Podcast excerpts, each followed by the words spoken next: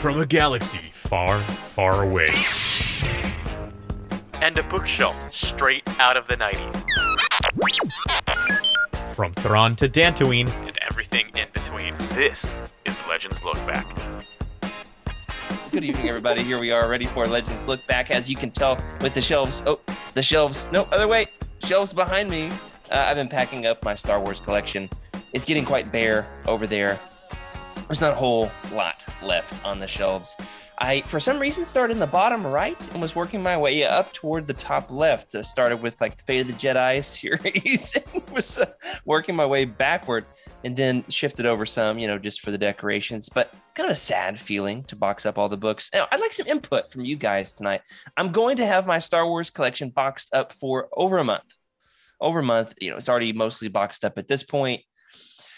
I'm going to be moving into the new house uh, mid January. Here's the question for Christmas break, I'm going to have about two weeks there where I'm off work get before I start my new job. Great time to read some Star Wars books. If you were me, what would you do? How many physical, actual Star Wars books should I pack in suitcases? Versus how, how much of this should I just go ahead and box them all up and put them in storage until until the time is right? it's like a real dilemma. I really don't know what to do. Hmm. What would you do, that's Freddie? that's one of those things where definitely having the Kindle, going the Emily route, uh, having the Kindle on hand with any book available is is very nice. But you definitely want at least one or two Truce of Bakuras by your side at all times. I'm not going to read Truce of Bakura, Freddie. I read it last year. I don't need to read it again this year. Ah, You reread it yearly, Freddie, every year. Uh maybe uh you know, every every 2 years maybe I'll get back into it. Uh, I'm on a three year hiatus right now, so I might dig back into into that book. There's no the way that's year. true. Didn't we do it uh, er- 20, early 2020? You know, Legends Look Back. I read spots here and there, and it, it it refreshes my memory, but I haven't done a full read through in a long time. Wait, for when we did of Bakura, you didn't do a full read th- read through. I- you, I you read the- fooled me, Freddie. I read I read the beginnings, I remember the middle, and I remember and I I read the end just for you know just to remember. and then uh, I and tell I- you a few details along the way that you'd forgotten, so you've got genuine surprise on the show. Ah, Hmm. you know, see if you could do that. I love that. I'm discovering something about mine and Freddie's relationship. What other secrets has Freddie been keeping from me? Let me know in the chat. Let me know what you think. Um, I, I I do that pretty much with Dark Empire every two to three years. I reread it and it gets better every time. I mean, it's aging really well. Age. Ooh, I got somebody a fun Dark Empire themed Christmas present, and it's not Hmm. myself, so I can't tell you. Hmm. We'll wait until we do the Utini Secret Santa thing. But uh, my thought was, what would I want? And I got them that. So I love great it. way to give, great way to Nice. give gifts. Uh, so what I have done at this particular point is I have put in the front pocket of my suitcase the the Life Day collective. You know, the one that Kevin just wrote, the uh, like the short stories. Or is it George Mann? You know, I'm talking about the life, the holiday book with short stories in it. Yeah. it's got Wookiees on the cover. What's it called? Um, the the Life Day special. Anyway, Yeah, yeah, yeah. I, got it and been waiting because I wanted to read it over Christmas break. It came out in like September. It's way too early. So uh, I've saved it, got it ready. Got Star Wars Insider, the Fiction Collection Volume 2 in there because it fits so nicely in the very top Mm. sleeve of a suitcase. You know what I mean? Mhm. Um, it's very thin, very thin, and also durable because it's a hardcover. Then I've got uh, the reading the uh, the Han Solo trilogy. I've got uh, this bad boy here. I think it's going in a box because I've got it on Kindle as well. Uh, Got, got some got some comics I'm reading, Hmm. reading some Power Rangers comics too. But it's very stressful. Um, right now, I'm thinking two paperbacks. I'll take two paperbacks with me. But regardless of how many paperbacks I end up packing, very excited to have two weeks to read some Star Wars books. How about you guys? You gonna try to get in the in over Christmas break? Freddie, there's no way you're gonna read that copy of Truce of Bakura. You know, I would love to just to say I have, but uh, yeah, I'd, I'd imagine I need some uh, uh, uh, some sort of ultra microscope to read that that fine print. Does it le- does it legitimately have the text of the book inside? Uh, it does not. That Okay. would be That would be interesting. I'm highly gullible, so legitimately Well, had to ask. I mean, Gullible. there is text on the book I'll that, believe that you can read. Like it is fairly clear. What's Uh, like? What do you think is a good estimate for how many books, how many Legends books, or like I would count a, a trade paperback of a comic, like you know, a full story. How many do you think I can read over Christmas break? Like You know I'm what? not working, totally off work for two weeks. You're moving. I'm moving, but this will be between moves. So like we're going to my uh to family's house for Christmas. All my stuff's gonna be in storage, and then I start my job. So we're arriving January 23rd, uh, uh, December 23rd, and then I move uh January 2nd to start my new job. so I've got how many times have you moved in your life? Like how what's your expectation of how much time you'll actually have? all my stuff's gonna be in storage. Like it's it's everything's Okay. packed. I can't be packing anymore. I'm packing right now. Look at the boxes, Emily. Look at the boxes. I all my stuff's gonna be in storage. I can't do anything. I'm gonna need Star Wars books to read. It's true. I'm also gonna build a table. So that's the thing. Hmm. Ooh. Okay, Jared, I'm thinking Let's- 10. 10 let's days. I think I can read a book a day. you think you can do a book A a day? I was gonna say day? I was no, gonna say not- five no, books. No, no, yeah, probably not. As soon as I said it, I was like, not gonna work. Emily, what you got? One. Just set the bar low. One That's book. my new that's my new No life way. motto. Set the bar Just low. Jared here. Get one in and then just I could pat see- yourself on the back. Any more than that. I could see about yeah. one every other day. every other day. I, I typically will take three days if I'm reading a hardcore to read like a full Legends book. Um, Wow. yeah, like 100 pages a day, 300 pages. You're gonna have to run us through like a schedule of when you fit that in. I would love to know. Yeah, coming up on the next episode of Legends Look Back, you'll get Yeah. uh, Sounds good. full rundown, or maybe in like mid-January once I finally have a studio again and we can record a Mm. show. Mm. but I would- It's a nice, we, I a nice as of now, of cap though some of my side. books though some of my books have been packed uh hey we still have a studio for tonight we still have an episode of legends look back and as you can see by the Jango Fett helmet is that Jango or boba freddy i'm colorblind That's Jango right there. That's, yeah i could just tell but the Jango Fett helmet behind freddy we are going to be talking about some spectacular i was thinking like fantastic and then i went the tacular route and i'm regretting it Spectacular. Hey, I'm a fantastic. fetish. Nope. nope. Almost. no not that one. some great well. Legends comics tonight. So before this gets any Uh. weirder, Rick, start the show. Hello, everybody, and welcome to Legends Look Back, proudly part of the Utini Podcast Network. This is a Star Wars books podcast where, even though there was just a huge, brand new High Republic video game trailer, we're going to talk about uh, Star Wars comics from 10 years ago, where we, of course, always talk about um, we celebrate our rich EU history as well as dive into lesser known Star Wars classics. I'm your host, Jared Mays, and I'm joined tonight by the biggest Fett fan in the galaxy himself, Freddie C. What do you mean there's dinosaurs in this book?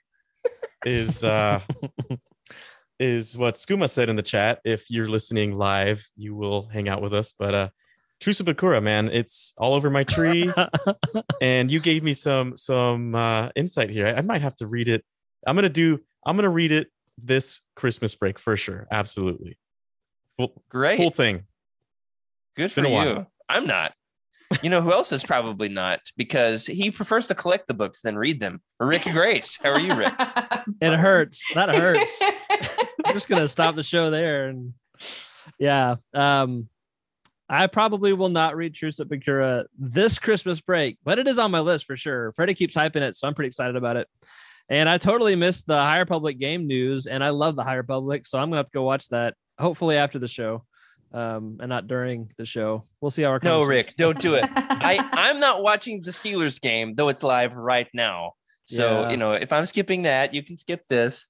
Well, I'm also eh. missing a hockey game, so if we kept making score here, then you know. If we're keeping score, hockey has a lower score than football, so I win, right? You know who Oh. else wins just for being on the show? Emily Daybeck. How are you, Emily? I'm doing well. We are in full on holiday bake mode in my house. And uh, the other night, I told my husband I wanted to eat my weight in Christmas cookies. And so he kind of called me on it and calculated exactly how many cookies I would need to eat in order to eat my weight. So drop that number, drop your guess in the chat. And um, whoever gets the closest will get a shout out. This sounds dangerous, Emily. Isn't it a thing like you're never supposed to guess a woman's weight? Well, that's what it's a weight in cookies, not pounds. It's different. Yeah, it's different. A And I'm pregnant, so, like, who even knows how much I weigh? Yeah, there's two people, right? I'm thinking There's two. I'm thinking this could go one of two ways. One, we need to guess like an insanely high number of cookies. Mhm. After because, you. Because like in in doing so, we're saying that that you weigh very little, right? So it would no, hold on. I'm not good at math. Jared, you should gonna read guess- your weight in books. I'll tell you what, books are heavy, man. Yeah. These legends heavier. hardcovers. Yeah. Some of those I- I reference books, man, they're they're weighty. If y'all could have seen my pre-show setup, uh, it- hopefully my butt wasn't up against the camera. Um, I, I'm sure Emily saw it. We were here early.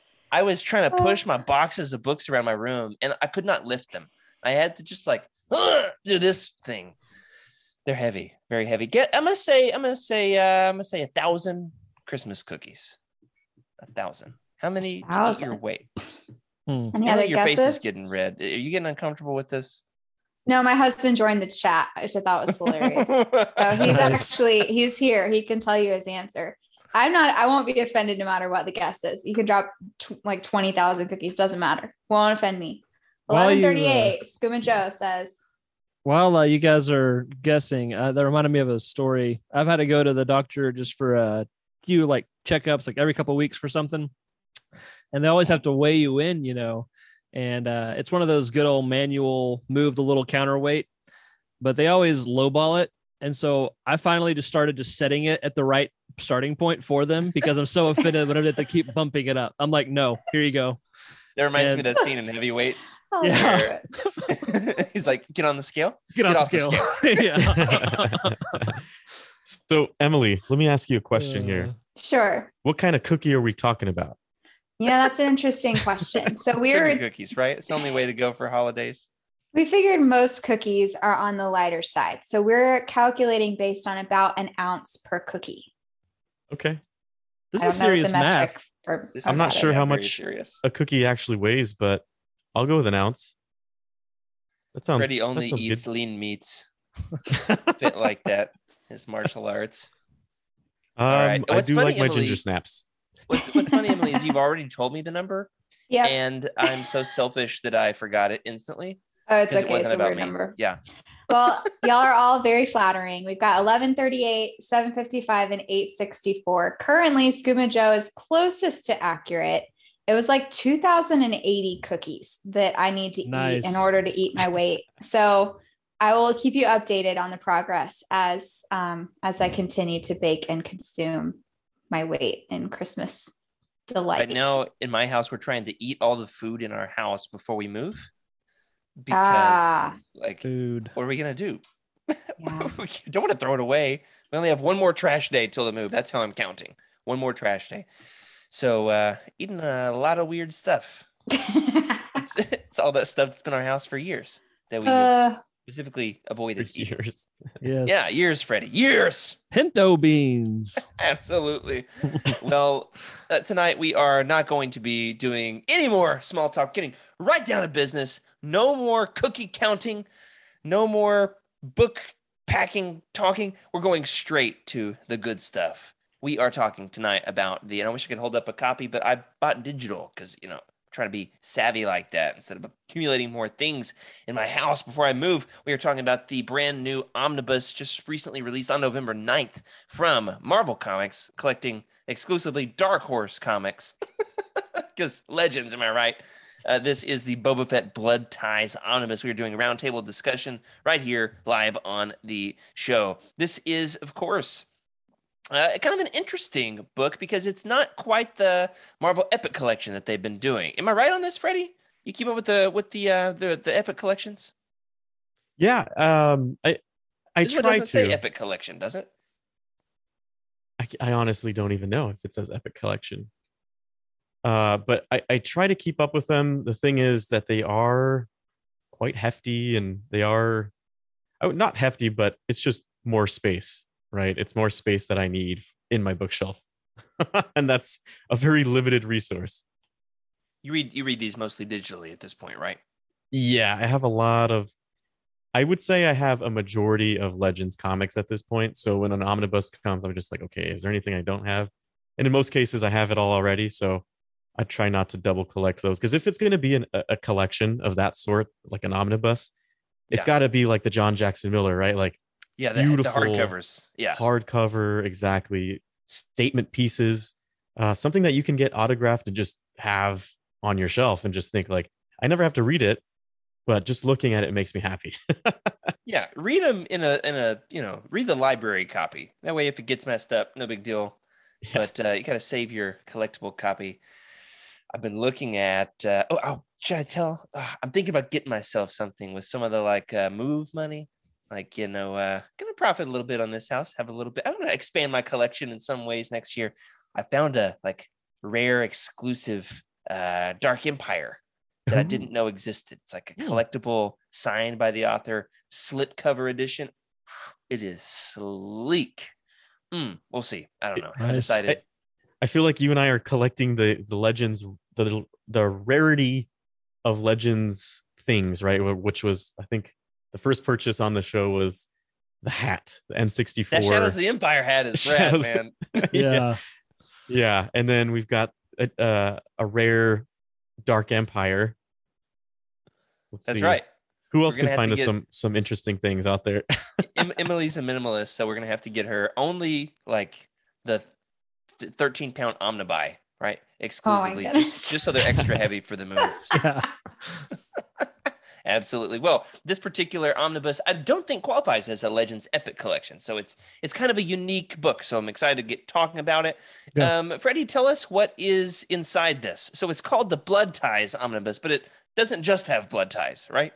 no, it doesn't have blood ties. It has a good amount of of content. It has here. blood ties, but it has more more than blood ties. exactly exactly so it collects uh blood ties from two, uh 2010 which is uh a four four issue run. And then they've got blood ties. Boba fett is dead uh which was uh published in 2012 and that's also a four issue run. Uh star wars empire 2000 uh 2002 7 28 star wars boba fett from 1997 uh 1 and 2 i believe Star Wars Boba Fett Twin Engines of Destruction, which is 1997 run, uh, and that collects number one. Uh, Star Wars Boba Fett Agent of Doom 2000 collects issue one of that. Uh, and then Outbid but Never Outgunned from Star Wars Tales 1997, and that was number seven, I believe. So it's Uh, kind of blood ties and a smorgasbord of other Boba Fett stories, right? Yeah, exactly. It's it's it's Boba Fett stories throughout time, but it's also like you know scattered throughout those issues. It's it's only a few of them, uh, which is I guess a way to make more money, right? You've got to collect them all at that point. It, it kind of pads out the uh, the omnibus because Blood Ties itself only is eight eight issues, right? Blood Ties, the what is it called? The story of Jango and Boba Fett, and then there's Blood Ties. Boba Fett is dead. Yeah. and that that in and of itself is just eight issues. So And those read really quickly too. yeah, they really do. There's a lot of Boba Fett is not a man of many words, especially in Legends. A lot of action. yeah, there's a lot of like full page spreads where Boba Fett says something epic in like a one liner, and then the rest is just like a monster or a And his one-liners are so good. All of them. Yeah, hang on to that, Freddie. We're gonna come back to the one liners. They're good. They're good. They're good. Um, he's actually there's another character who I think has even better one liners. We'll come back to them in a minute. But uh, yeah, the centerpiece of this, of course, is the Blood Ties series, which came out in in uh, 2010 and 2012, respectively. The uh, the creators on these, Emily, tell us who wrote and drew these bad boys. The cover is by Tommy Lee Edwards, and it was originally the cover for Empire 28. Uh, the stories themselves are written by uh, Tom Taylor. The art is by Chris Scalf, and the cover artist is also Chris Scalf. Ah, Chris Scalf, guys, come on. Tell us about Chris Scalf, Freddie. I know nothing. Well, okay. So Chris Scalf is primarily a digital artist, and his art is very, very obvious. Uh, just like, um, I'm trying to think. Uh, Cam Kennedy, because he's Cam- also got art in this book. Cam Kennedy, yeah, Cam Kennedy has a very, very particular style, and it's very obvious as well. And Chris Scalf, it, it's very digital, and I've I've worked with like programs like Procreate and a couple other things on my iPad, just doing some digital art, and you can just see, you can just see it. It's really obvious, and I, I have a, an example later on. We can we can go through it if you'd like, but I have an example of of how you can tell that he uses a lot of different styles of art and leaves a lot of his trace marks in his in his comics and you can kind of see like his quick outlines of like the slave Okay. uh, slave one and the filling in and the smudging of his finger with some of the artwork and it's it's super interesting honestly like if you look at it closely um Yeah, well, let's come back to that. That's Yeah. interesting. um, it's certainly iconic, and I, I don't know that I loved all of it. I liked some of it a lot, and some more of it I was like, oh, I don't know about that, but it's interesting, and I liked it. It's a bold choice for sure. Now, I, I do want to say about the art that um, what I appreciate is that the cover artist is the same as the interiors. A lot of times Mhm. you'll have a different cover artist, which gives a false perception of what's going to be in the book, and then the stuff in the book isn't as good. Am I right? i'd agree with that actually Mhm. So I like that there was some consistency here. Uh, a couple of other interesting creator bits to note. Uh, Cam Kennedy, the artist on Dark Empire, does the art on two of these issues, the side issues, which we're not really talking about much tonight. but got to give my man a shout out. I love some Cam Kennedy art. Uh, he wrote both Empire 7 and Boba Fett Agent of Doom. Agent of Doom, also written by one of the great Legends comics writers of all time, John Ostrander. So very cool. One thing I've actually looked into, Freddie, is getting Cam Kennedy to do a custom Boba Fett piece for me. he, he sells them on his website. I mean, like that'd be pretty cool, wouldn't it?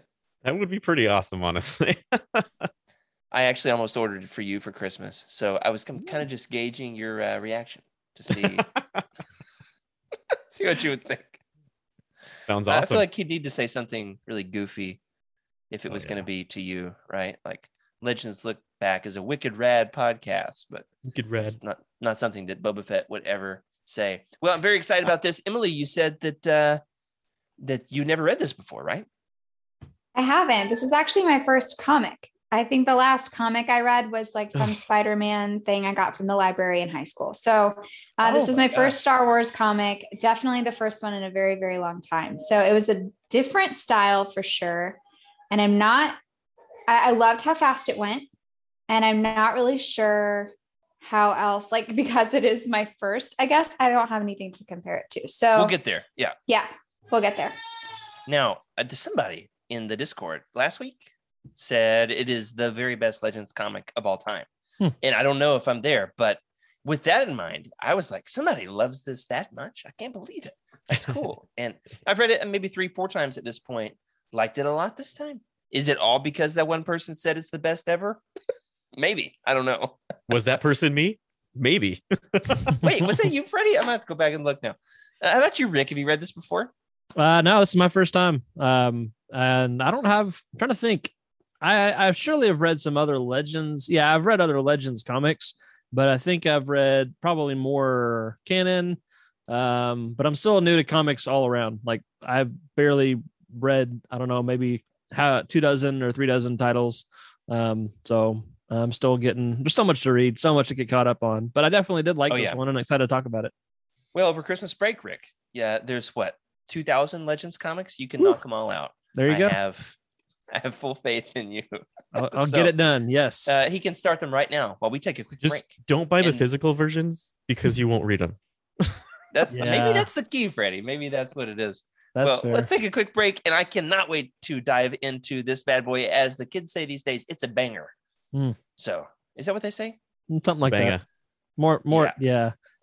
Don't, so don't. right after the break, we'll Yeah. be back, and we're going to talk about Boba Fett Bloodlines.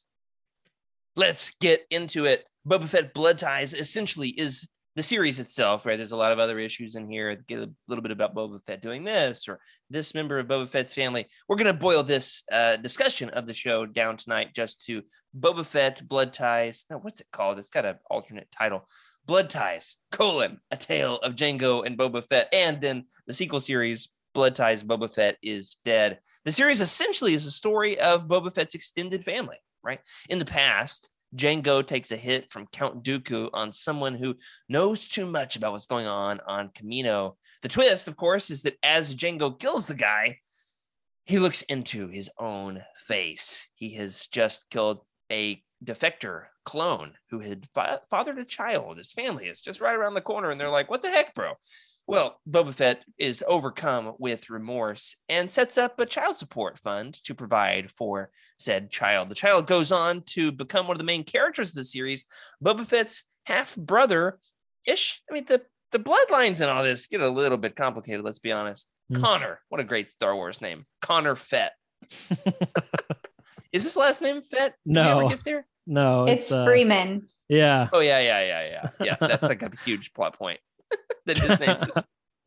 I'm gonna call him Connor Fett. I like that. Through Connor the Fett. Somebody in But the not- Discord hold this on. week. But not counterfeit. Wait, hold on. Speaking of Fetts, What? we got Boba Fett here live with us on the show. Boba Fett. Oh no, it's just Freddie. Sorry. Oh, it's just me. I was Boba worried Fett- Jared finally took that hit out on me for the, my my will from last week. I forgot about that. Freddie, how many Mandalorian helmets do you own? Uh, roughly four. Yeah, I would say four. Roughly. Uh, that doesn't include all the helmets I have, though. Yeah, you've got a Red Ranger helmet. I know about that. I've got a. Red Ranger helmet. I've got the what is it? The storm. It's a it's a stormtrooper helmet. Space. I forget the name. It's like it's the black one. It's like the Galaxy Trooper. I don't, I don't know, something like that. Do you have the Death um, Trooper with the worms coming out the eye? You know, I've always wanted one of those. Uh, I feel like that's going to be my next big thing. And of course, I've got like a Clone Trooper helmet, Stormtrooper helmet, Phase One. You should wear Trooper them all next week. all at the same time. I'm down. Same time. well, for our audio listeners, they cut over to Freddie and he was wearing a Boba Fett helmet, which really surprised me. you know who else surprised Boba Fett? Connor Fett, right? Connor Freeman, who through through no fault of his own, except for you know some of the fault of his own because he had extensive gambling debts that he owed to a crime lord, but then took out a hit on Connor. Well, regardless, Connor continually finds himself in the thick of it. Got a bit of a bromance rivalry with Boba Fett. Jango eventually, not Jango, Boba is a Jango clone at this point. So I can call him Jango if I want. Yeah, ignore my typos here. Uh, Boba takes a hit out on Connor and discovers that they have a lot in common. In fact, they look frighteningly alike. Boba eventually discovers the truth about Connor's parentage and Jango's involvement in it, but he doesn't believe him at first. And then they become fast friends. Together, they take down the crime lord to whom Connor owed his debt.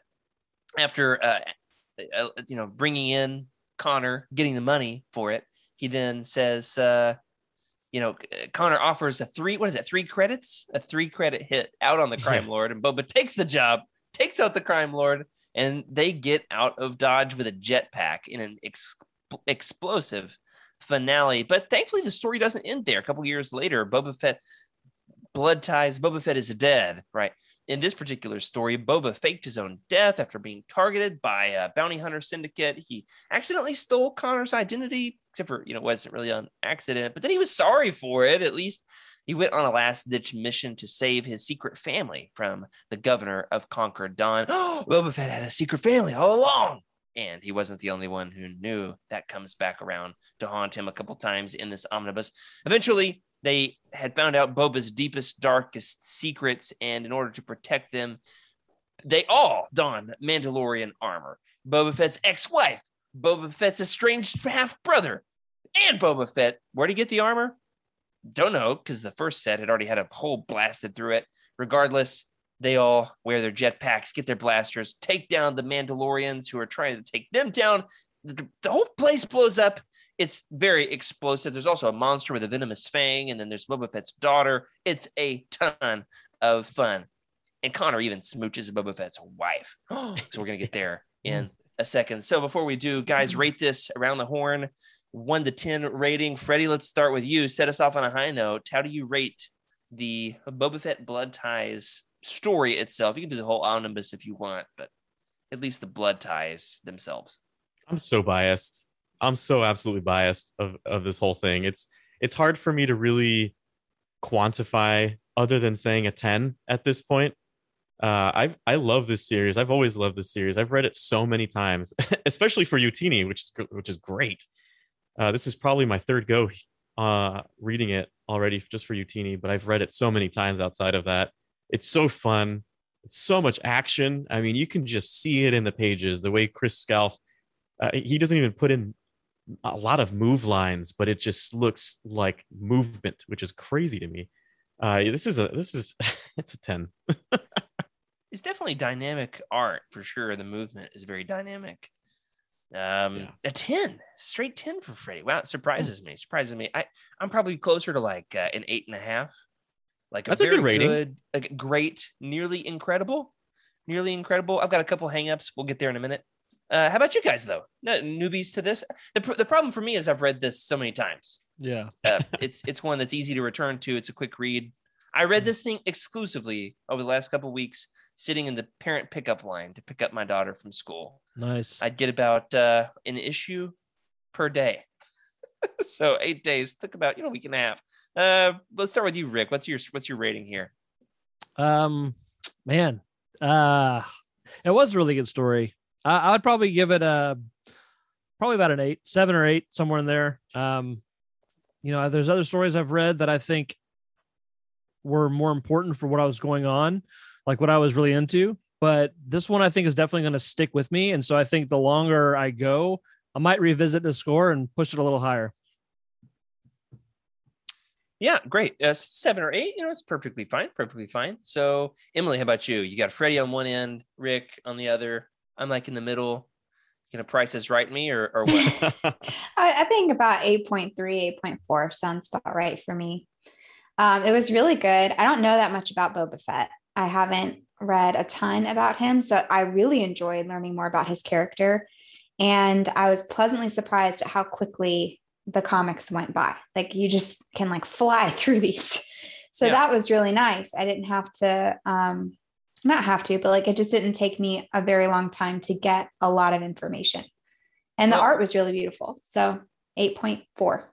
when we ask you to read a book for the podcast, sometimes it's like, oh, homework. I've got to read this whole thing. bit. And I procrastinated it. So I've got two days to read 430 pages. Um, sometimes there's no audiobook, and there's no audiobooks for Yep. most comics. There are for some, specifically Dark Empire has Mm. audio dramas, as does Tales of the Jedi. I'm I need to check those out. Yeah. It's good stuff.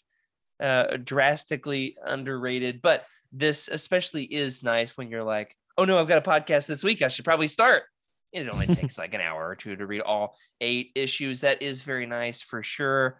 For sure. There's so much in what you said, Emily, that I want to come back to, but let's talk about the characters. First and foremost, before we get to Boba, we got to start with his his dad.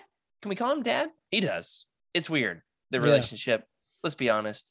Jango, in fact, the very first issue, the, the first arc is titled A Tale of Jango and Boba Fett. So it comes out swinging by saying this is as much about Jango as it is about Boba. And that really works. It really works, doesn't it? Um, however, Jango does something very questionable right off the top, doesn't he? The very first scene in The the, entire series is he straps a jetpack to young Boba and sends him through the Ballyreg. Ba- Ballyreg? You kind of like swallow the Y, right? Ba- Ballyreg? Balrog. I don't know. Roll your Not R. Balrog. That's the one where they yeah, I can't know. pass, right? Yes. And then we go, we turn white, come out with a horse. Uh, Yeah. th- this is you don't come out with a horse, you come out with a venomous fang that's like the size of a small child. Uh, he sends him careening through, and he comes out and he says, "What, Freddy? Like, uh, what, Dad? Why'd you do that to me?" And he says, um, th- you'll shows never you'll never have fear again because you you faced the most fearsome thing in the galaxy. Mm. Do you think it's really the most fearsome thing in the galaxy? I mean, Sarlaccs are pretty fearsome, but in terms of absolute physical brutality, you know, it's right up there. It's probably bigger than a Rancor. It'll probably destroy a Rancor, that thing. Now that's what I want is like a, a prison match between a Ballyreg and a Rancor. Isn't there a Rancor in this series? I think there's a Rancor. There is, yeah, yeah. hmm Easily dispatched. There's there's the pitch for the series. It's got Boba Fett and a Rancor. Mic drop. That's all you need to know. Am I right? Yeah. It's Well- I mean, there's there's a lot. There's a lot that goes on. There in a so lot. few yeah. There you go. There's the Ballyreg. Th- It looks more like a Pokemon than it does a Star Wars character, doesn't it? No, it's totally uh, blue eyes, white That's a good point. Blue it? Blue eyes Eyes White White Dragon. I like it. Uh, th- this was one of my favorite art pieces, but I, I knew it was going to be pulled up. It's I, I pulled it up last time we talked uh, about about my love of Star or Boba Fett.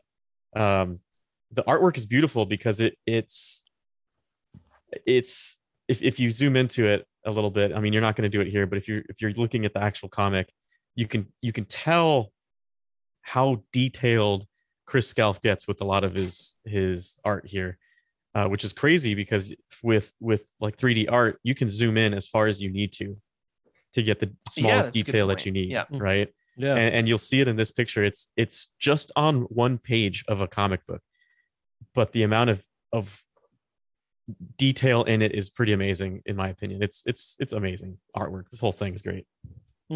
That is a good point. And This being from 2010, 2012, um, kind of in the early days of digital art.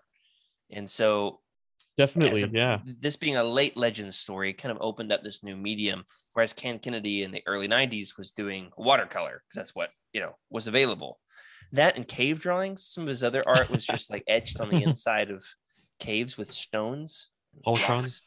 Yeah. Holocrons. That's too old, Freddie. That's a long time ago in a galaxy far, far away. But but uh, how about Jango's parenting style here? Jango's kind of put up on the pedestal in this series. It's like he's the one that we want to be like. He's the one we want to impress. Emily, as a parent, with another one on the way, what would you think about strapping a jetpack to your kid and sending them through a monster cave? Was a terrible decision. I've heard worse ideas. what in the world? Yes. I don't know. In my mind, part of me is thinking like maybe this wasn't such a savage beast because, like, you know, the monsters when we're children are different than the monsters when we're an adult. And so I'm torn between thinking like Jango really did believe in Boba that much that he could defeat an actual, the actual scariest thing in the whole universe. Um, or is it the scariest thing in Boba's universe? And therefore it was just like a psychological trick to Oh, where man. now he's no longer afraid. That's a great point, Emily. I love that. it for sure. Yeah. Like, what if it's not actually a dangerous monster? Well, I'm sure it was dangerous, but like, is it really the scariest thing in the world? Or Hmm. is that just like a trick to get you to think that you're invincible? You know, How old is Boba here? that's a good question. Maybe I nine? think he's like 12 10? years old or something like that, or Oh, maybe. Um, I've got like three ranges of kids toddlers, kids, and teenagers. Mhm. I think he's, he's a kid. like a He's a kid. kid. Yeah, he's in the kid range. He's too young. Like if he was a teenager, sure. But like the other problem is Jango died when the kid when Boba was pretty young. So Shout out to Mace. it he had to be pretty, right? pretty Mm. young. uh, yeah. I, I I would say my my view of this is a little different than that in that Jango understands who he is and what he's capable of and what he was capable of. And I think he's Ah. like, this is my Mm. clone. I'm gonna let him learn how I learned. I know he's gonna be fine. I was fine. That's how I saw it at least. It's different, right? Because he is a yeah, clone. that is different. Hmm. That's an excellent point. Yeah, I think um, my take on this, um, you know, I'm a city boy, but my my kids, you know, we no no joke got a letter in the mail from the state that said congratulations on your new Texans when they were born, and so my kids are Texans. That's hilarious. And out here, you know, rodeos are very common, and so um, mixing up with with with animals that can harm you and cause like lifelong injuries is pretty normal. And there's kids my son's age who are like already getting like prizes and prize money from rodeos. Uh, and so maybe this is just the Mandalorian rodeo, and this is you know uh, just a uh, what do you call it, like a rite of passage kind of thing where um, you know culturally he is toughened for this, and so it's nothing. We see it as a dramatic step, but it's totally normal in the rest of the context for Jango's parenting. You know, who knows what other rough things he already had gone through. I'm sure he knew how to handle a blaster from like you know two months old or something. Now, in universe, your explanation makes sense, Rick, because in the Mandalorian, now I realize we're crossing the streams here with uh, canon. Right, right. The Mandalorian, he says, uh, the Mandalorian says, "Guns are my religion," and then, yeah, see what, and, and then I'm going somewhere else with this, but my kid is screaming upstairs and it's driving me insane. um, uh, guns are my religion. Where else am I going? Uh, the, what'd you say, Rick? Your new Texans. Uh, New So Texans, close. Rite of Passage, Rodeo, uh, Rodeo. I'm almost there. Wild Yeah, I. Animals. Yeah, I don't know. Prize money. Prize it did make money. me wonder. So, like, when he brought up the Mandalorian and he has that like really drawn out scene with the Mudhorn, but then this Ballyrag seems a lot fiercer than the Mudhorn. And it's like Boba just kind of like zings in and zings back out like it wasn't a big deal at all. So now I'm like, okay, so what's his name? What's the Mandalorian's character from the TV show? What, what's his the character's name? Din, Din? I Yeah, think. great Ken? Star Wars name, Din. Yeah. Din. Well, it just makes me question how strong he really was, you know? Because like, if this is what a tw- like nine year old Boba is capable of, then why did it take Well, this is Ben Legends. so They're long? superheroic. That's true. Yeah. That's true. true. That's and it true. is comic books. Like, I was just surprised that there wasn't any, like, any action in the cave. You just see like, good luck, and then Yeah. he just sings out with the tube Yeah. afterwards. That's kind of that's kind of comic cool. book, right? Though, like yeah. they've only got so many panels to work with, and they're like, ah, well, true. we can't really show this, so we'll just assume he he obviously wins. Yeah. It was just a little cool. shocking going from Bane to reading like, oh, we're just like we're just we're done with that. It happened, Okay, yeah. I guess we're not going back. Okay. That's that's one of my complaints with this, and, but I also accept it because I read a lot of comics, Hmm. and that is there's some plot points where it's like, boom, we're just getting right past it. We're just gonna plow through Mhm. and move along. But that's Star Wars for you. Move and you along. especially have to think, right? It's a four series run, and you're like, I've only Mhm. got four books to write my entire story. Mhm. and Yeah. that's kind of it, right? And that's it. And I'm I'm pretty sure that's Yeah. the deal that they went in with. Yeah. And I guess Uh, the purpose of that scene was just to say like that's what he was thinking of yeah, when just he was skips a lot, saving right? Connor. Yeah. Yeah, It's kind of a But when you've got- flashback. yeah, exactly. But when you've got something like Knights of the Old Republic or or some of the other runs that go on for forever issues, right? You've got unlimited s- stories that you can tell within stories.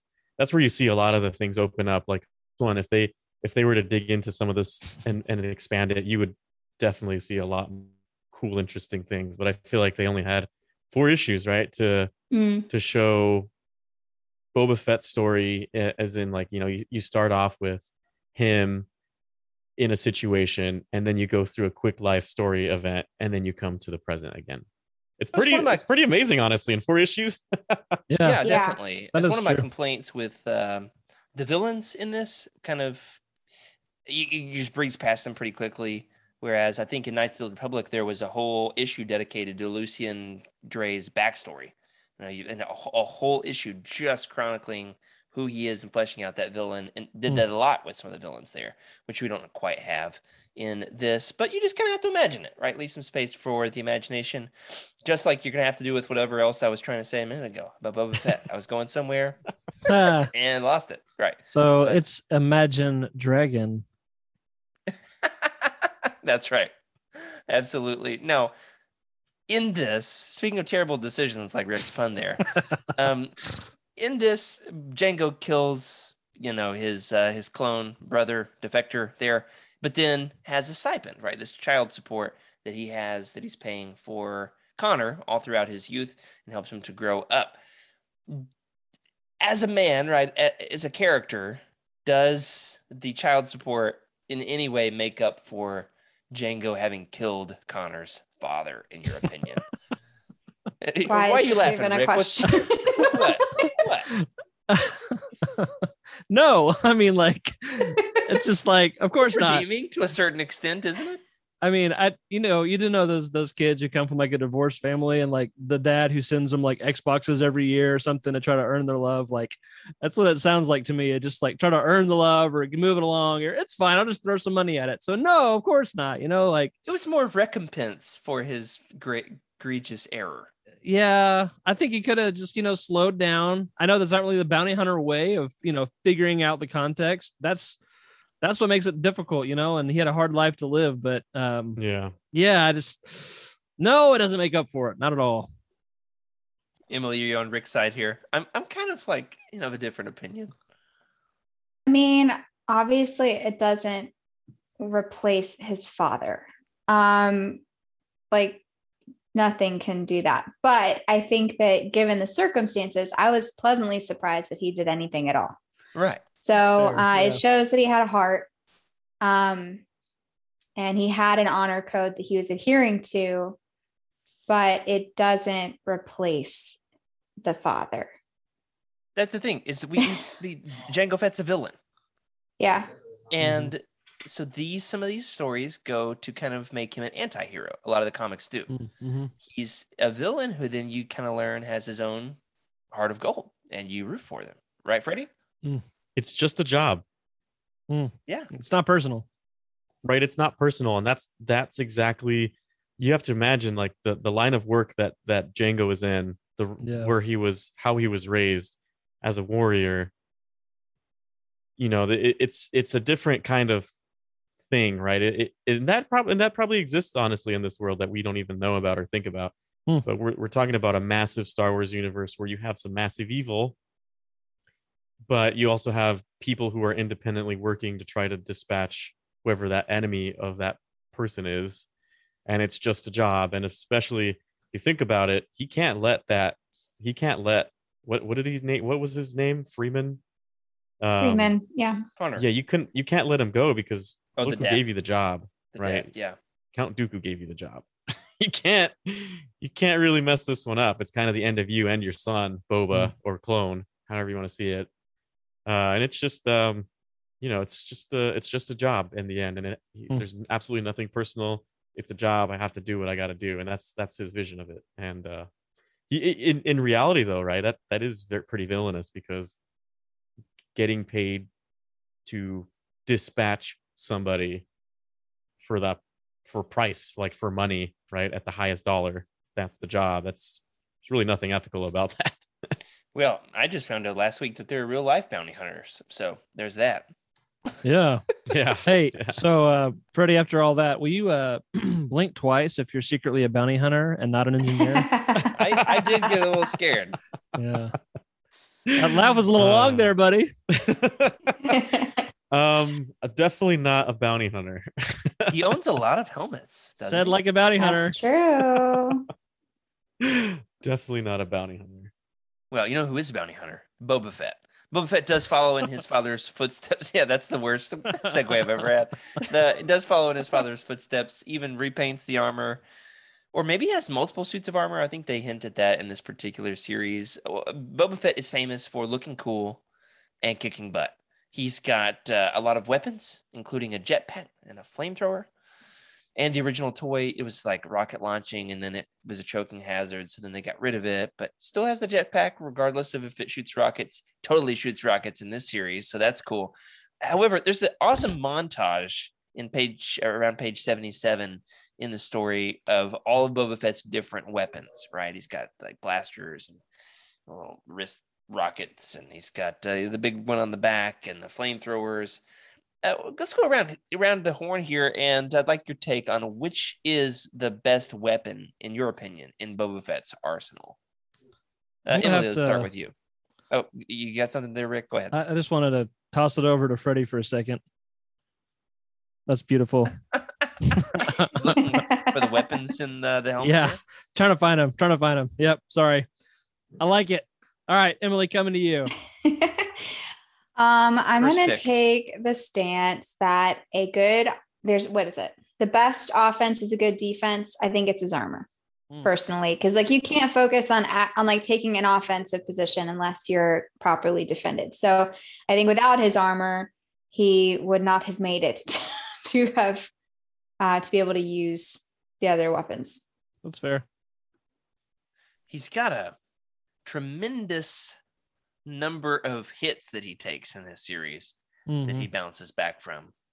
But then there's the whole thing in Boba Fett is dead, where like you know he puts his armor on the guy that he had killed, and then he shoots him out on the jetpack. Yeah. I was Yeah. reading that part to my uh, toddler because she wanted to know what I was Oh. reading, and then I was like, "This is getting a little violent." She's, I was like, "Hey, so he just put the dead body inside the armor and shot him up out of the hole in the jetpack." And uh, let's finish this later. I put it away. Moving right along. Yeah. Uh. So the jetpack obviously would be an obvious answer. Hmm. Uh, but I might Mhm. say his one-liners. His one-liners. He does have a lot of quips here.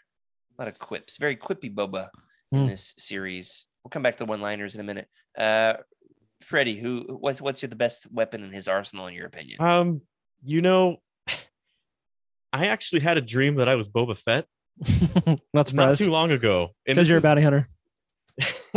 I- this is I I remember waking up thinking, "Oh my goodness, I finished the dream. How cool is that?" And I was just using a whip and just getting people, bringing them, beating them up, and I just was I was whatever I was doing. It was nuts. Um Does he but have a whip? surprisingly, he does have a whip. He does have a whip. Yeah. It's it I don't know if it has any like a sharp edge on it, but I do know he's got a whip. Isn't it like the tether fiber that cord. shoots out of his his wrist? Yeah, the fiber cord. The fiber okay. cord. Yeah. Um, but one of my favorite images, because I have a couple of them, I'll show I'll show you. This is actually my favorite weapon, and I for the longest time didn't really consider it a weapon. Uh, you could pull it up, uh, Rick. It's it's let me see. I might have to look up this number here, but it is the jetpack. Uh, it's it's your kind of last form of defense. Uh, your massive form of defense. I mean, you've got a whole missile on your back. Um, I can't remember the picture, the, the number. Yeah. There you Oh yeah, I love that. He just kind There of leans over and shoots the, the Mm. the rocket down the uh the alleyway. Yeah, there you go. Just shoots that rocket down the alleyway. First of all, great, beautiful art. Mm-hmm. Uh, but I mean, it's like if you really need to get rid of something or create a distraction or do any major damage, you have the ability to do that, and I think that's pretty interesting. Those have got to be expensive though to replace those rockets. Mm. Surely. I'm imagining the recoil would just like shoot you back and Yeah. fall flat on your face unless you're Boba Fett. Or you could use the jetpack as as like reverse thrust, like you do an airplane when you Oh land. yeah. Yeah. You could use that as like a counter Uh huh. the counter reaction of the the missile. it went Yeah. right over my head, just like a jetpack. Yeah. Rick, had you weighed in on this one yet? No, um, yeah, I had a hard time trying to narrow it down to one. They had a bunch of cool ones. Um, I think that in real life, I would want the mini concussion rocket launcher. That would just be really helpful as a school bus driver. Whenever cars run past my stop sign, I'll just pew, give them a little warning shot across their front. But uh, in Boba Boba Fett's hands, I think um, the what was it the ZX Mini Flame Projector was pretty. I'm glad you mentioned that. Yeah, it's awesome. It really gets its moment to shine in this series. On the one hand, it adds like a different visual element Mm-hmm. in the sense that it it's a different color palette. So now we've got the reds and the oranges um, thrown in, but it's also like it does more to surprise people than it does to hurt them in this. In this, they're often like, "He's got fire in his armor. I didn't see this coming." Yeah, it's definitely a shock tactic. so that comes up in some really clutch moments. Glad you mentioned that, Rick. We've talked a lot about Boba's arsenal and his armor. One of the things, however, that really shines in this particular series compared to some other Boba Fett stories is Boba Fett as a character without the armor. In fact, in part of the story in Boba Fett is Dead, he dons a different set of armor. A clone trooper, some blue stripes. I don't know exactly the term. I'm sure there's a term for that. Is it like an ARC trooper armor? I'm not sure if it's ever discussed. Uh, there's a lot of Boba Fett, however, in this series without his armor. Kind of controversially so. Boba Fett is known for the cool armor. Is there too much Boba without the armor in this series for you guys? How about you, uh, Freddie, as the uh, the ultimate Boba Fett fanboy? You know, I never realized how many times I would see Boba Fett without a helmet, and I thought Jango Fett. Right. Right? Like I, you don't really see often in Legends Boba Fett as Jango Fett. So Right. it throws me off every once in a while, but I think that's okay because going along with the story that George wrote, that is the case. And just thinking, like, goodness gracious, he really is a clone of, of Jango. Like, he's basically Jango oh. 2.0. It's cool in uh, the second series, Boba Fett is dead. However, he's kind of got like the uh, episode two Obi Wan hair going on, though, doesn't he? yeah, yeah, he does. He does have that that uh episode. Yeah, you could say that. I don't think Temuera Morrison could grow that hair out like that anymore. At least, uh, judging by the way he's looking these days. You might need some help. No offense, Mr. Morrison. We love your work. Absolutely. Had lunch with you work. Once. You'd That like was to... fantastic. Wait, with Temuera Morrison? Yeah. what? Yeah. Um it was awesome. during celebration five. and I was sitting at the table, and it was it's one of those con convention tables. It's probably sits like sixty people, and I'm sitting on one side. This dude and his girlfriend are sitting just maybe like four chairs down, and then across from me sits this guy, and I'm like, I look at the couple, they look at me, I look, I look at him, he's looking at us, and the guy's like, "Are you?" And the guy's like, "No." That And gave so it he- away. and so he just hangs out and has lunch with us. He and he tells us a whole story of like how he dodged his security so that he could come hang out and um was talking about convention and stuff like that. It was really random. That's awesome. That is cool. Wow. I love that. That is Yeah, he's a cool All right, guy. Freddie, we're going to spend the rest of the uh, jettisoning the rest of the show notes and just talk about Forget the the, rest of your crazy stories yeah. the rest of the episode. that could Dave be a whole Filoni. segment. Freddie Met time. Pablo Hidalgo. There's another. Pablo Hidalgo, Dave Filoni. You met both of them. Um, yeah. Uh, nice. had Everybody in California knows Yeah. each other. Yeah, yeah. It's just big family. yeah uh, there's there's tons of people honestly like I, there's a uh, number of of artists that i've hung out with um goodness gracious I, I couldn't even count but i don't want to take the rest of the the show That is cool, to though. talk That is about cool. it. Yeah. Now, Story famously, I don't know if I've told you guys this. I think that Freddie looks like Daniel Logan, the actor who played young Boba, Daniel like- Logan.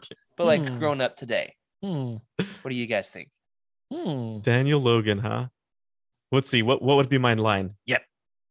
Right, that was his line. Yep. Here's, here's another one that I love. Dad, Taun We's here. Nothing says I'm in Boba Fett like Dad Taun We's here. Am I right?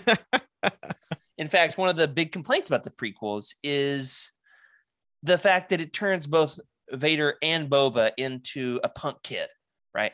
So Jake Lloyd in episode one, and now Daniel Logan in episode two. Did this story redeem that element of the great Boba Fett retcon for you Hmm. guys? The fact that this really dives deep into the idea that Boba is a Jango Fett clone. And so he's reckoning with his legacy, with his father's legacy, being different from his father. The fact that his father has now uh, fathered an army that looks exactly like him. And he's got a weird relationship to this guy, Connor, who is fathered by a man who looks exactly like his father. And so there's all these implications of the, and then Boba Fett's got his own family in this thing. Hmm. Um, does this redeem the big Hmm. Boba Fett twist for you guys. Looks like I've uh, I've stirred the hornet's nets over there in uh, hornet's nest in in Rick's head. His I can see the wheels turning. Yeah. So um I don't know if redeem if we're that level, but it definitely makes the character much more interesting. You know, I think this does a lot a lot to his story and complexity. Like we said, you know, and with with the Jango thing killing Connor's dad, I'm not sure if that, you know, makes it better with the whole child child support thing, but it definitely does add a level of of honor. And I think we see that in Boba Fett too. So um man, it's just it's a complex character living in a complex world, doing a really hard job. Uh, so it makes it fascinating because it's it's you know really foreign to to my life, you know, personally. Um, I know Freddie's a bounty hunter, so he probably can relate a lot. But uh, How about you, Emily? Um, I don't really know. I did think he was kind of a punk kid in the movies. If you go back and Um, watch Attack of the Clones now, would you feel different about it? Knowing that Jango just sent him into the Ballyrick thing by himself, yeah, probably. I'll have to rewatch it. I'll get back to you. there definitely we is will a anxiously await Emily's Attack of the Clones report. yeah. I'm noticing there's a lot of orphaned boys in Star Wars. Oh You know? yeah. Definitely a theme. One of the tropes. Yeah. for sure. What about you, Orphans. Freddie? What's your take? well, I guess my my Boba Fett has been retconned so many times because of you know new developments and and you know the original Boba Fett was just a bounty hunter, nothing crazy, right? It was he was just a bounty hunter. Uh, he had his own entire story, um, and then of course you see who Boba Fett's dad is, and you start to understand a little bit more there. And of course that retcon with the whole cloning and uh, that that changed a lot of things. And then you've got Boba Fett in the Clone Wars cartoons, right? And he he has uh he, he's a punk there, but he's he's also hanging around some pretty intense bounty hunters at the at I, I believe it's by his dad's wish. I mean, he's got like Bossk, Aurra Sing, a couple others just hanging around him. He's learning Yeah. from like the best. So he is definitely Jango Fett, taught by Jango Fett, also taught by other bounty hunters. So he is definitely Jango Fett 2.0. Um, and and just reading this story, it just solidifies like how intense this guy is in terms of martial artistry, uh, including weapons. Right, it's a form of martial artistry. The weapons he uses, Hmm. and uh, the way he grew up, he he had no no option, honestly, to be other anything other than what he is right now, and he is absolutely good at it.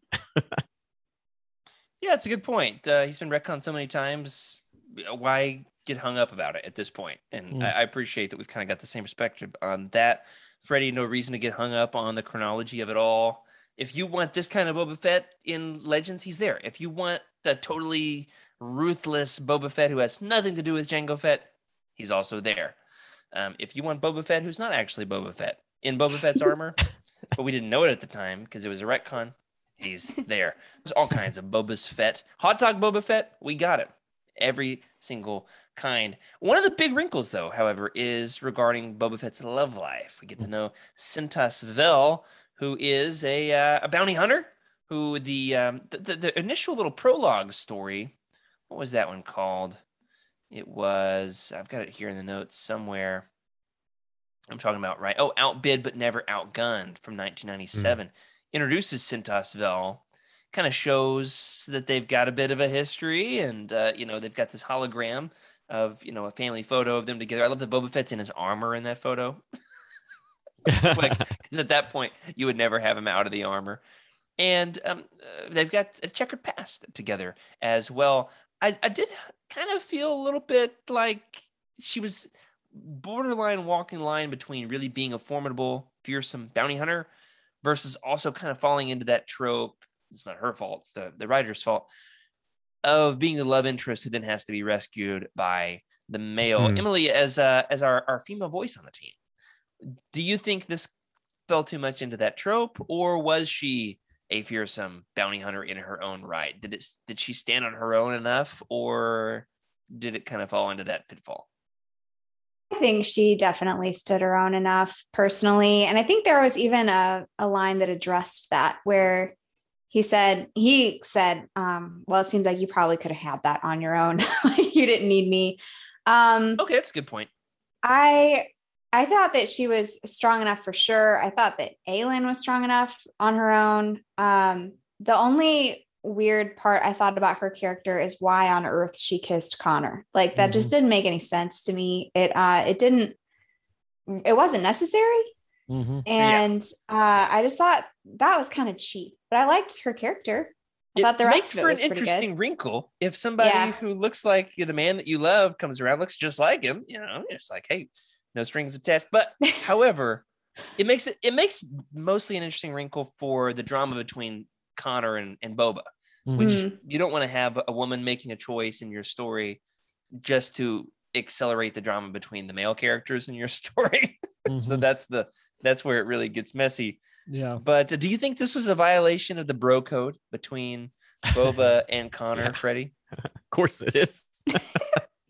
Is Boba is an- justified to be mad about this? let's see uh rule number five of the bro code never get with another bro's girl if if it's an X, you need explicit instruction from the original bro that it is okay mm. But it's all initiated by her. Connor's an innocent bystander. Yeah.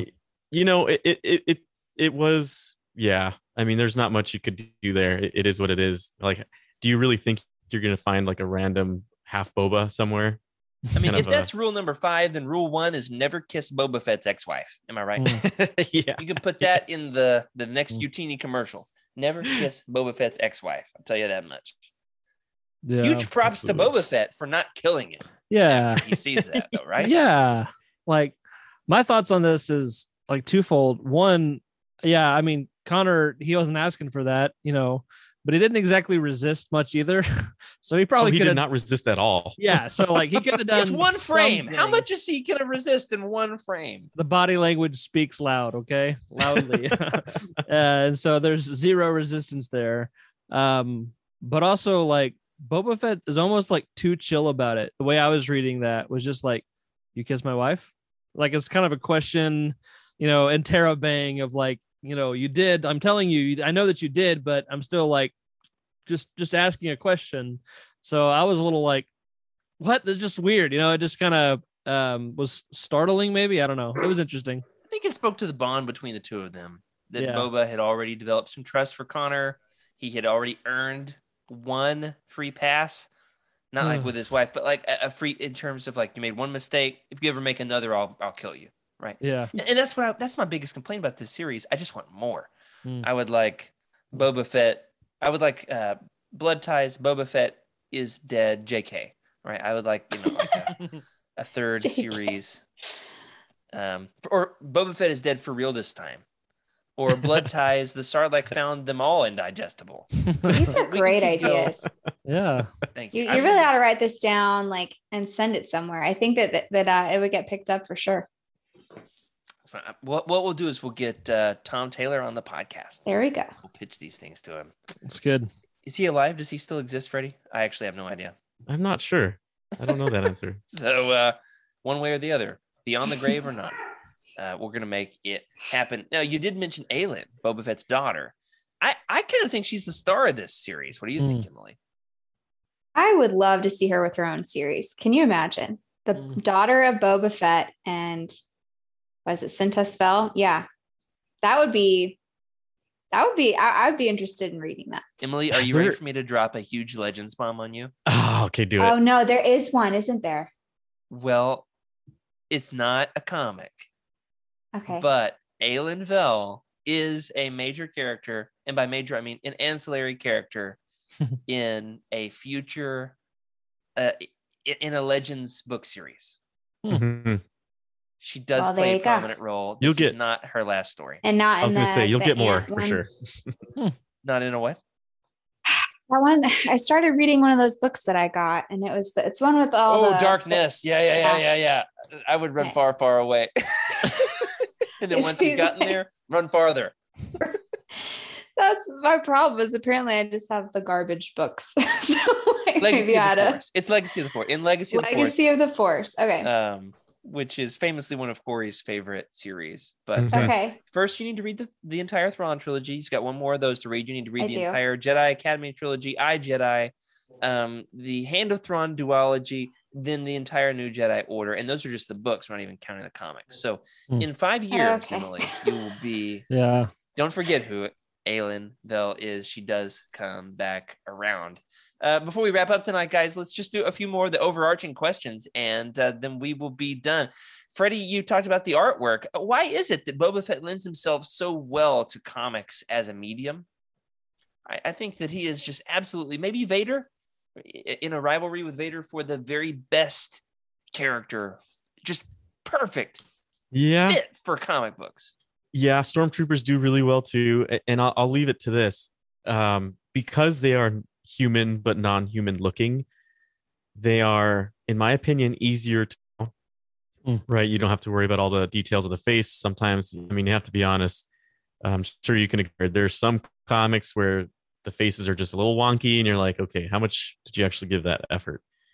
um and, and then you know when when it comes to this sort of armor it's just it's just easier to draw but it's also it stands out on the page you've got some cut lanes which are unnatural so um it's just very obvious that he is he's just some soldier right like even if if to take yourself back uh when Boba Fett was first featured even in that artwork um he, he's something different, something intense, almost robotic.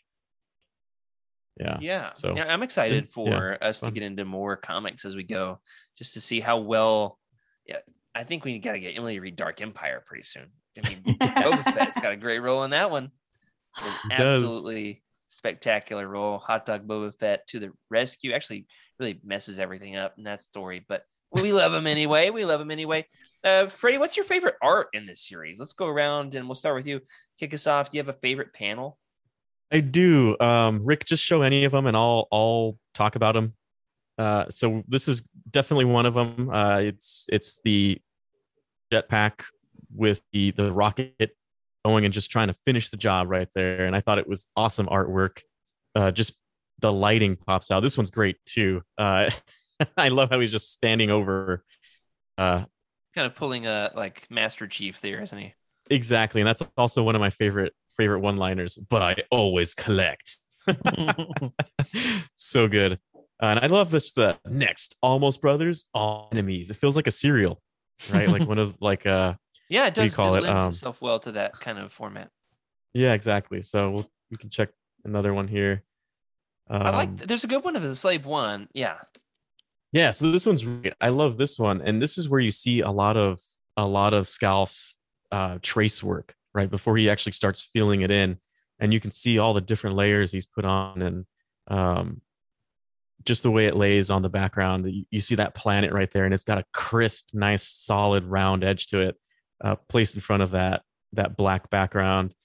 Uh, and you you can't look you can't see it here but there's a lot of very fine trace work going on you can tell he spent quite a bit of time working on it to zoom Um, in on that, Freddie. I don't. I'm not. I'm not sure I even noticed what you're talking about. So I have to check that out. yeah and you can window too how it's you know a bit shaded in you can see like you would he would use his finger to do like the virtual smudge on it as well Oh, okay. Okay. yeah uh, pretty interesting artwork uh definitely one of my favorites Yeah. My, sorry if my I'm taking anybody's there. Is, like my my favorite art is much simpler. It's like there's a shot where both Ailyn and Conrad. Uh, that's not right. Connor. Connor. Conrad. hard time with Connor's Free- name. freedom Connor Freeman. Conrad Fett uh, coming to uh, used bookstore near you. Um, where where they both suit up in some Mandalorian armor, and hers is like gold and his is red. Mm. So like my art critique is I liked the colorful suits. It was a it was a good payoff because I didn't see it coming, and then I was like, oh, I should have seen that coming. That they're all going to be wearing awesome armor at the end of this thing. Yeah, but I I also love Power Rangers, so it's kind of like that. You got the green one, and the red one, the gold one. Uh, how about you guys, uh, Emily? You got a you got a favorite art panel from this? I do, but I was lame and I didn't send it to Rick. That's this okay. is mine. hot I don't know that Fett. it's from. Yeah, is that hot dog? I just thought this one really struck me. It just seems like a really athletic pose for him to be taking. It almost reminded me of like a Greek statue, the way he's kind of standing there with like he's kind of standing on one hip with his gun up That's and like beautiful. the light. If, I- if you look at that again nice. Emily, like his imposing figure, it looks like it's stretching over another panel. Like it's it's absolutely imposing. Mhm. Yeah, that is cool. Mhm. That was Great pick. How about you, Rick? Shot. Yeah, I'm trying to pull mine up. Um, That was I, good, uh, Emily. yeah, I want to see that again. I love. I know my new tattoo. That would be a good tattoo. I um I love just the way that who's the artist? Is it you said is Drew? Is it Drew? Chris Oh, Scalf. gosh. Chris, not even Yeah. close, not even close. Okay, Chris. Um, he does a great job with um contrasting colors and like there's pages and pages where like uh he's got these dark blues with the bright oranges. Yes. And Oh I yeah, just that was really nice. I love how all of these came out. So I don't know if I could pick one. Um, but then when you get the uh the red blaster or laser fire bolts in there too, it just it's really cool. So Oh, I- it I- does stand out if you've gotten used to the other color palette. yeah, and then then like look, he'll he'll he'll go from this blue, and then he'll start. You probably can't tell. Oh, good. I just turned on my camera. That's cool. yeah. Um, so go from like introducing the blues, and then it gets a little greener. I don't know if you can t- see that, but then the Yeah, very yeah. next page just completely changes the color scheme. And so, Ah, um, Rick, that is awesome. yeah, That's so a great eye.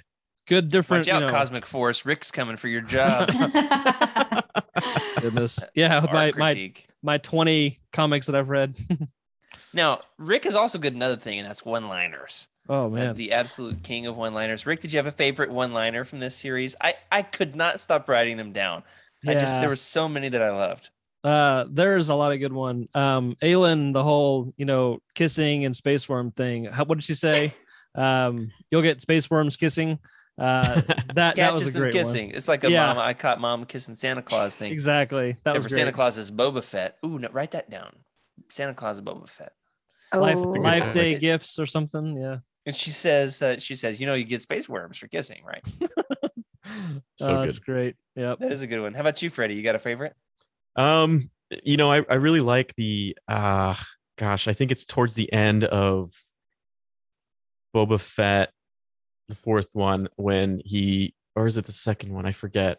Or third. Ah, I can't remember. But basically he wants to make his dad happy, and the way he does it is by doing what he did at the end of the book, right? He he's given his his old man one last uh one last I guess happy moment. I, I don't know, dedicating it to him or something. Mhm. Uh, I, I like that one the most because it it was he didn't say many words. It was I, I can't remember even what it was at that at this point, but it was very simple and that was it. And it, there was just a lot of moments happening around that that you could just feel like how he must have felt under the helmet when he was doing all of what he did. So more of a meaningful one than a, a funny one. yeah, yeah, yeah. Uh, How about you, Emily? Um, I can't say that I have a favorite right now because this is my first comic. I'm really just trying to absorb. So like there were a wrong with that. lot. And um maybe the I think Jango's line about the fear, but like that's not a Boba Fett line. So that's not Hmm. as cool. Uh, that's the best one liner of the Um, whole of the whole comic. Yeah, Mhm. I thought Definitely, that was a pretty was- poignant yeah. moment. That is a good one. it, It is- was. it I mean, well it, written. it starts the series. Yeah. That's true. that's the tone for sure. I'm really torn between when Connor says like, "Oh, there's a league of bounty hunters." That's the worst idea I've ever heard. He That's a good one. That's it's it really got me, and That the fact that it's one. like a recurring joke that kept coming back to it. Somebody's like, "A league of bounty hunters," and then Connor, who's in Yeah. handcuffs with a lightsaber to his throat, is like, "It's pretty bad, right? It's pretty dumb." yeah. And then think- um, I liked it when in the end they said your entire hit squad was taken out by a little girl. Yes. That one was good. It was That very really good. sharp. You know, that was very pointed and like, I want you to know that your entire squad was taken out by a little girl. what do you think Connor's name is really Connor Fett or Connor Connor Solo? Mm. He's or- kind of Han Solo. Han He did count he struck schleppy. me as that. Yeah. Han Fett. Well, what's fun is in Legends, uh, Yeah. Boba Fett and Han Solo have quite the rivalry.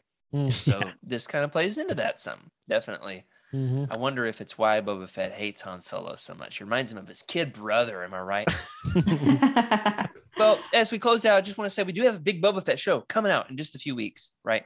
December 29th is the debut of the book of Boba Fett. We've just read a book about Boba Fett. Is there anything you would like to see adapted from the Blood Ties Omnibus into the book of Boba Fett? I think personally, I'd kind of like to see something regarding Boba Fett having like a deep, dark secret that's from his past that uh, somebody discovers and he's got to do something about it. However, that's kind of what Hawkeye is about right now. So, yeah, yeah, you can just kind of re-roll it and stick in some Boba Fett armor, and it'll work, right? How about you guys?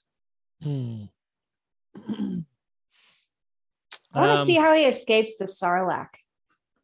Like I mean, come on. yeah. I just no-brainer. don't get that. I'm like, I'm still new. I tried, I tried Wik- Wikipediaing it, and um, it was just overwhelming. There's so it much happens information. multiple times in Legends, Emily. Multiple Okay. times. Mhm. Well, I want to see that. It cuts to me and my head is in my hands. It's Yeah. in both Tales from the Tales of the Bounty Hunters or Tales from Jabba's Hmm. Palace. It's in one of those. okay. and it's also in the War of the Bounty Hunters trilogy, the Bounty Hunter Wars trilogy. It's in it's in both of those. Hmm. Freddie, correct me if I'm wrong here. Doesn't he get swallowed again and have to escape a second time? If that's not the most Legends thing you've ever heard, yeah. I think I think that happens.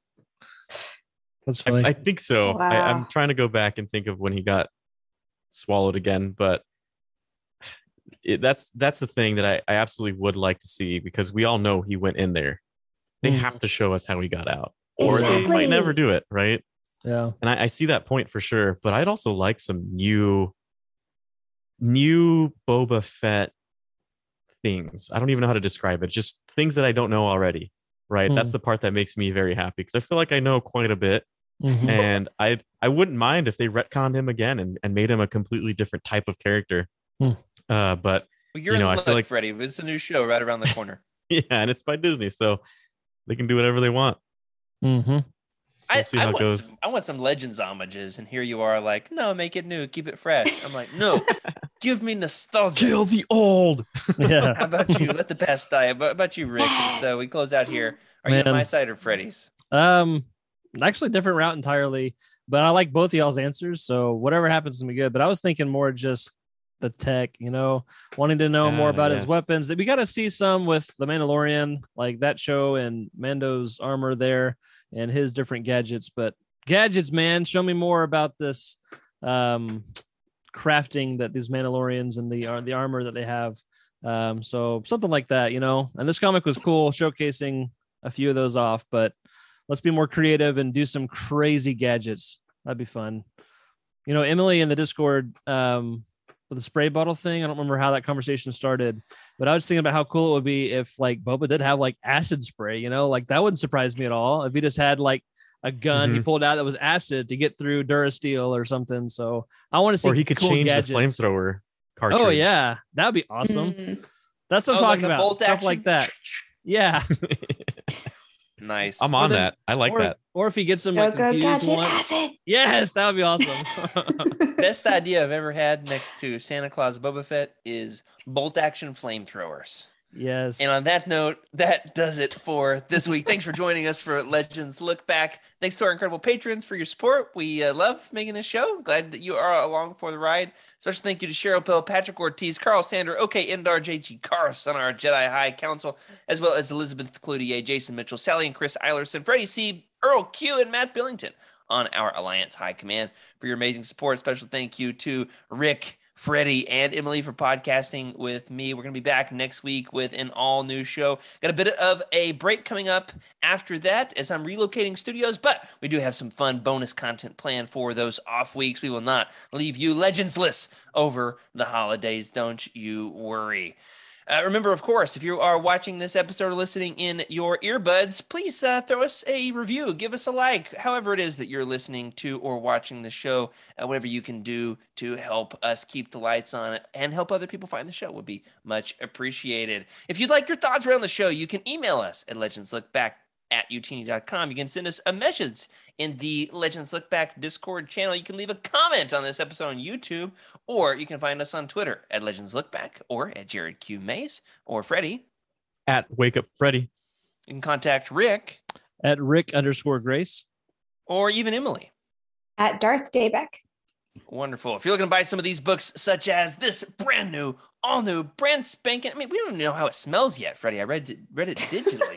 um, this brand new Boba Fett Blood Ties Omnibus. You can go on over to utini.com, type it in the search bar, go to that new release page, and click the Amazon link in the profile. And you can, of course, have your own copy showing up at your doorstep or your digital doorstep, whichever doorstep it still gives us a few cents to help keep the lights on. Remember, everybody, after you've done that, you can let us know what you think and leave us a little review. And in the meantime, regardless of what you think, please keep the Utini fan code and be a force for positivity in the fandom. Until next week, may the force be with you. This is a Utini broadcast.